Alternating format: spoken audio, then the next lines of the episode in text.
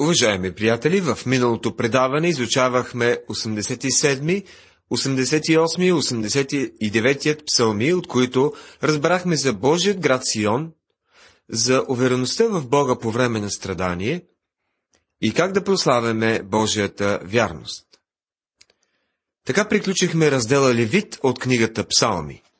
Сега започваме нов раздел, наречен Числа. От 90-тият до 106-тият псалми е този раздел, който е озаглавен опасност и закрила. Един поглед върху земята. Това е началото на четвъртата част, частта на книгата Числа в петокнижието на псалмите. Тя започва с молитвата на Моисей. Това е единственият псалом на Моисей, който имаме. Моисей е авторът на първите книги в Библията и естествено някой от вас си мисля, че неговият псалом трябва да бъде първи. Ако ние с вас бяхме подреждали псалмите, най-вероятно щяхме да го поставим в самото начало. Тъй като не сме участвали обаче в подреждането им, и аз вярвам, Бог е бил този, който е насочвал подреждането на псалмите, затова считам, че най-удачното място за този 90-ти псалом си остава 90. Книгата на числата е съхранила в себе си голямата трагедия на едно поколение, загинало в пустинята, което не успя да достигне до целта, която беше поставена пред него – обещаната земя. Колко подходящо е да започнем такава една част от Словото с Псалом 90, молитвата на Моисей. Действието и мястото, описани в този 90-ти псалом, са някъде там в пустинята по време на лутанията на Израел. Вероятно си спомнете, че когато израелтяните излязоха от робство в Египет, бяха отведени първо до планината Синай, където Бог им даде закона. След това те се отправиха към обещаната земя, но вместо да влезнат в нея и да я завладеят, те се върнаха обратно в ужасната пустиня, от която идваха. Цели 38 години се лутаха в пустинята, докато цяло едно поколение умря. Мойсей видя много хора да умират. Над 2 милиона. И това е един псалом на смъртта. Това е забележителен псалом. За него Мартин Лютер написа: „Получението на Мойсей в закона продължава и в този 90-ти псалом“. И тук той говори за смърт, за грях и за осъждение, за да предупреди гордите, които са се окопали в своите грехове, и да изкара пред очите им всичкият им грях и зло. Това е поучението, съдържащо се в този псалом. Забележете колко могъществено и възвишено звучи той още в първите си редове. „Господи, Ти си бил нам обиталище из род в род. Преди да се родят планините и да си дал съществувание на земята и вселената, от века и до века Ти си Бог“. Псалом 90, стихове 1 и 2. Думите „от века и до века“ на еврейски имат фигуративен смисъл. Те означават от неизследимото до неизследимото. Бог съществува от неизследимото минало и достига до неизследимото бъдеще във вечността. Докъдето ви поглед стига, от неизследимото до неизследимото, той си остава Бог. Човекът е само едно от Божите творение, но и негово потомство. В книгата Битие Моисей писа: „И Бог създаде човека по своя образ. По Божия образ го създаде. Мъж и жена ги създаде“.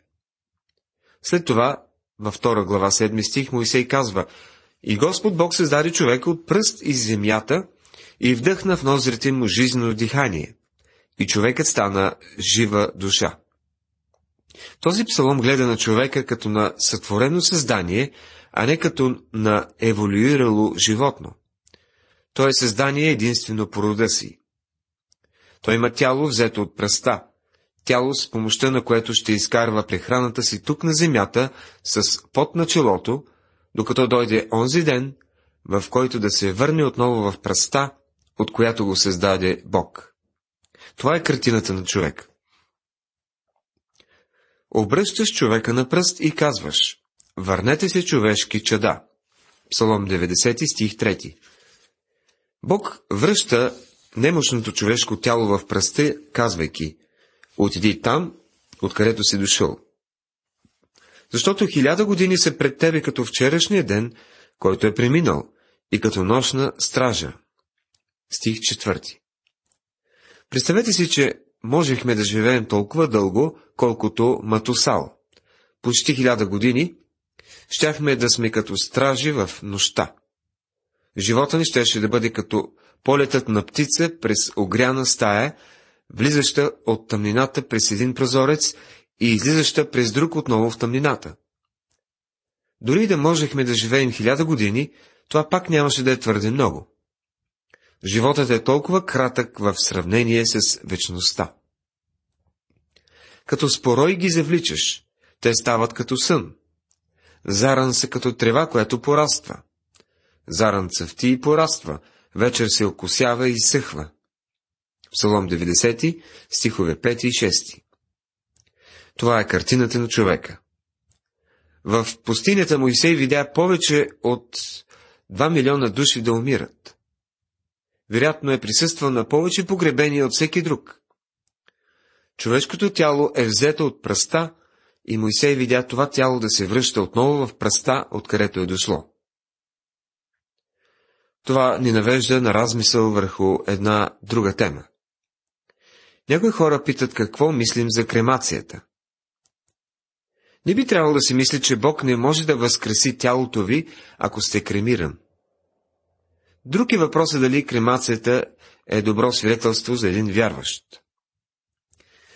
Знае се, че много невярващи хора искат да бъдат кремирани и пепелта им да бъде разпиляна върху водите на морето. Така един пилот дори се превърнал в предприемач. Той казал, че много хора искат да бъдат кремирани и пепелта им да бъде разпиляна над морето, и това е една от услугите, които той предлага. Какъв е мотивът, който потиква един невярващ човек да иска да бъде кремиран и пепелта му да бъде разпиляна?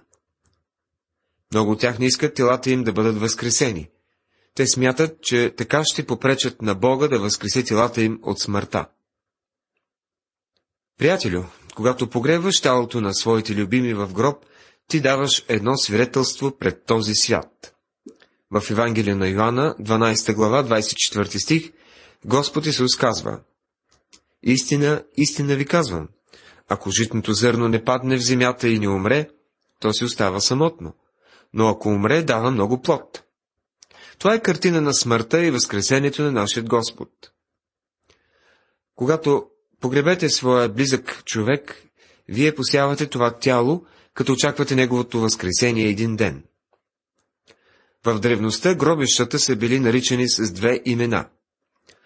Първото означавало страноприемница, място, където хората спят до своето възкресение.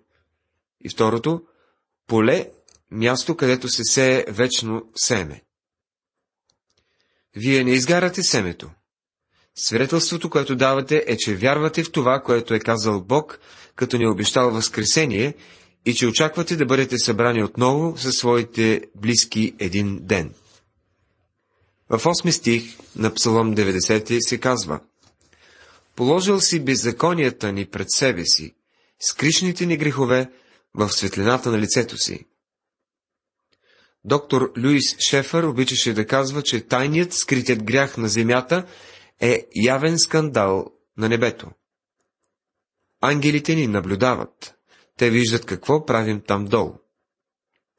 Понеже всичките ни дни преминават с гнева ти, свършваме годините си като въздишка. Стих 9. На еврейски този стих има фигуративно значение. Прекарваме нашите години като въздишка. Ходим през този живот, въздишайки.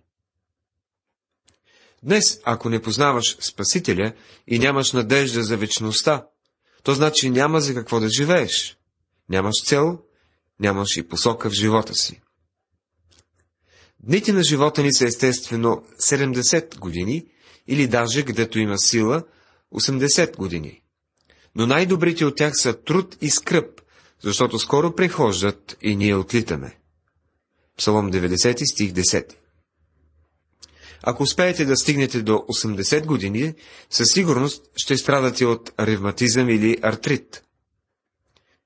Само каква картинка сме ние хората?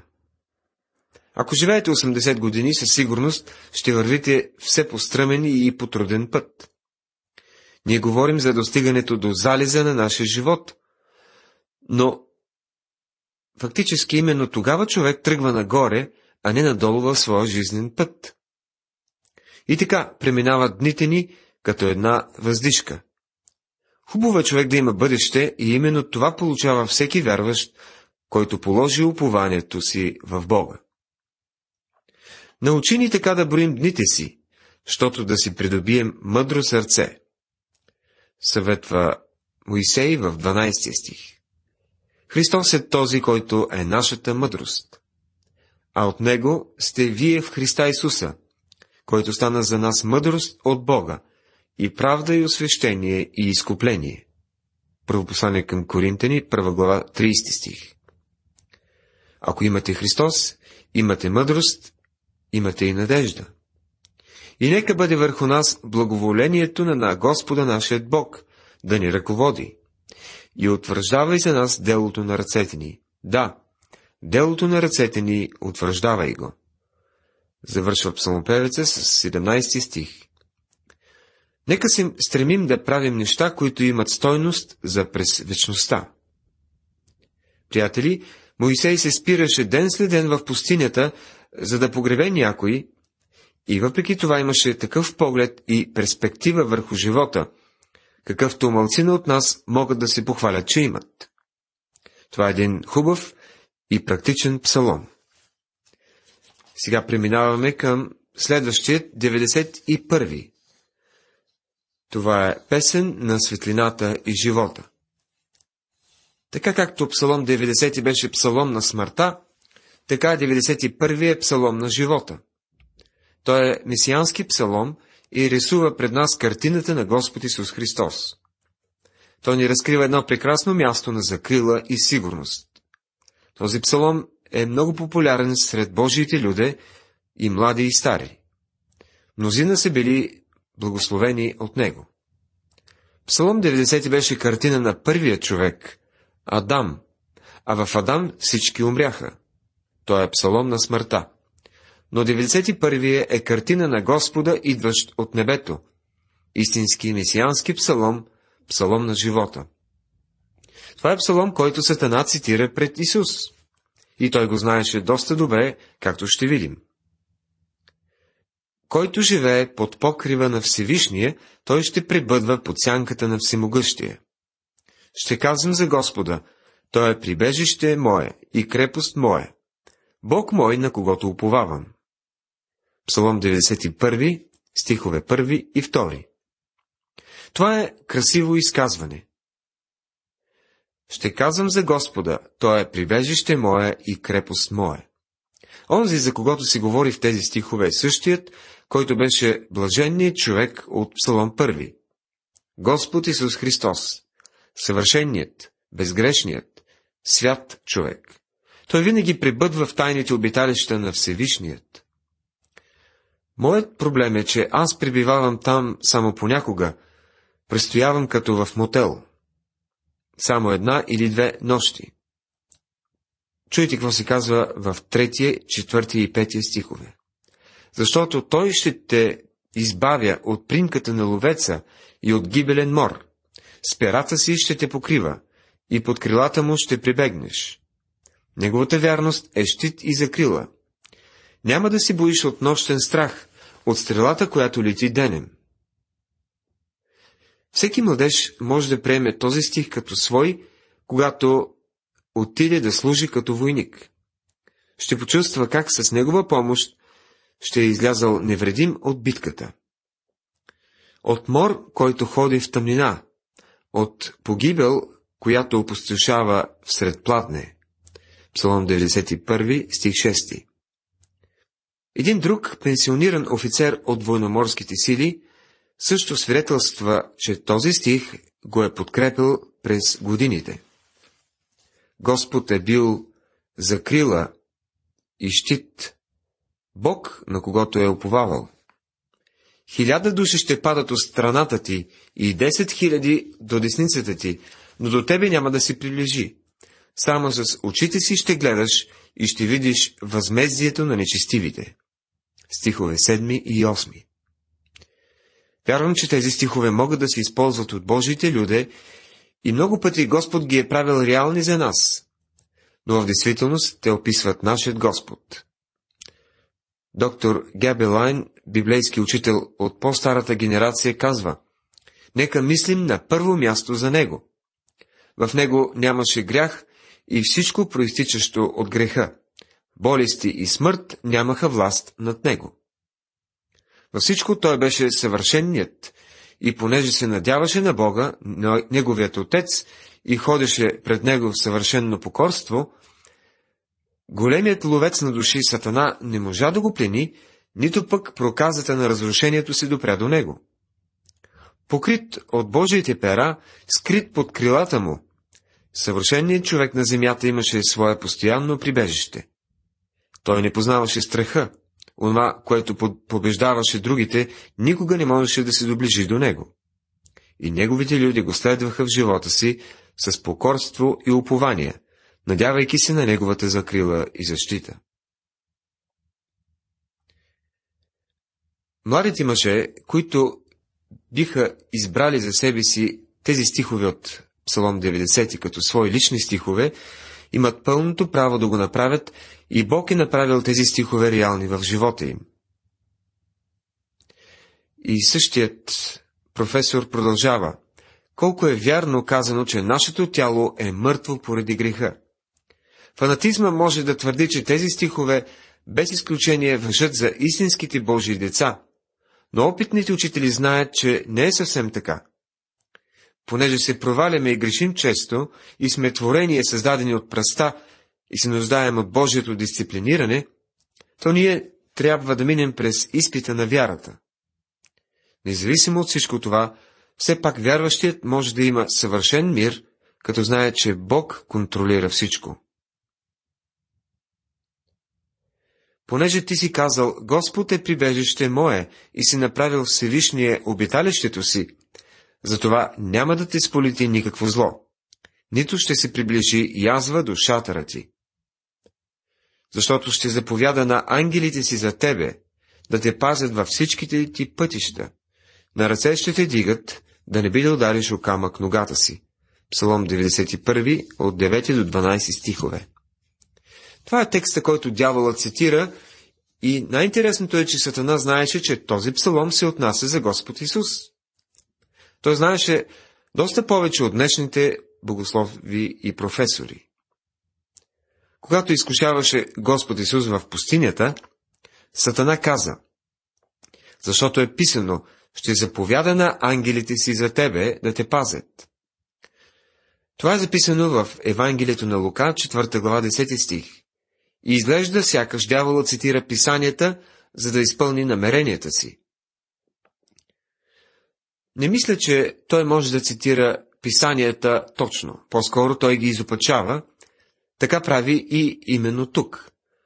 Той пропуска думите във всичките ти пътища. Господ Исус Христос дойде, за да върши волята на Отец, и това означаваше да ходи в Неговия път. Ако се беше опитал да превърне камъните в хляб, ако беше приел царствата на тази земя от Сатана, или ако се беше хвърлял от върха на храма, той щеше да пристъпи Божията воля.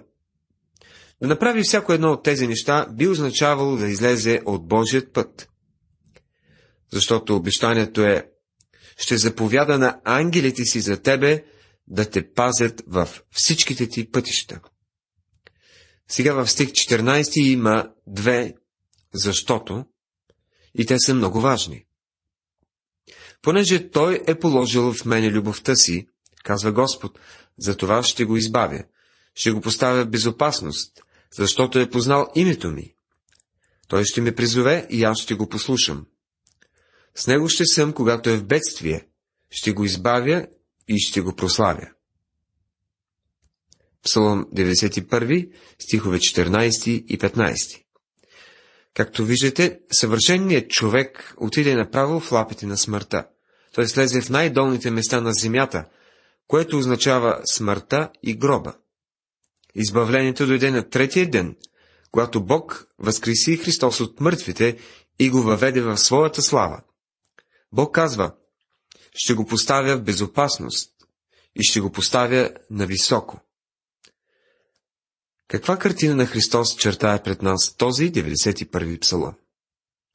Уважаеми приятели, в това предаване изучавахме псалом 90, Моисеевият псалом за смъртта, и псалом 91, псалом за живота. С песните на псалмопевеца можем наистина да укрепим своята вяра. Бъдете благословени чрез тях. Амин.